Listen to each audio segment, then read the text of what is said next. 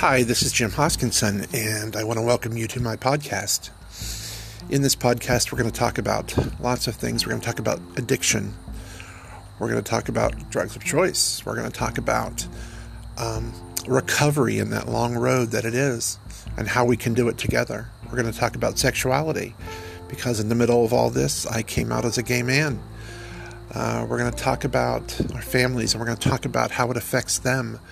We're going to talk about COVID and how it has affected the entire uh, drug culture. Um, there's a lot of numbers out there that we need to talk about that you need to know so that we can be prepared and we can we can combat those numbers. We're going to talk about just a lot of things. There's, it's all encompassing. This uh, podcast is going to be.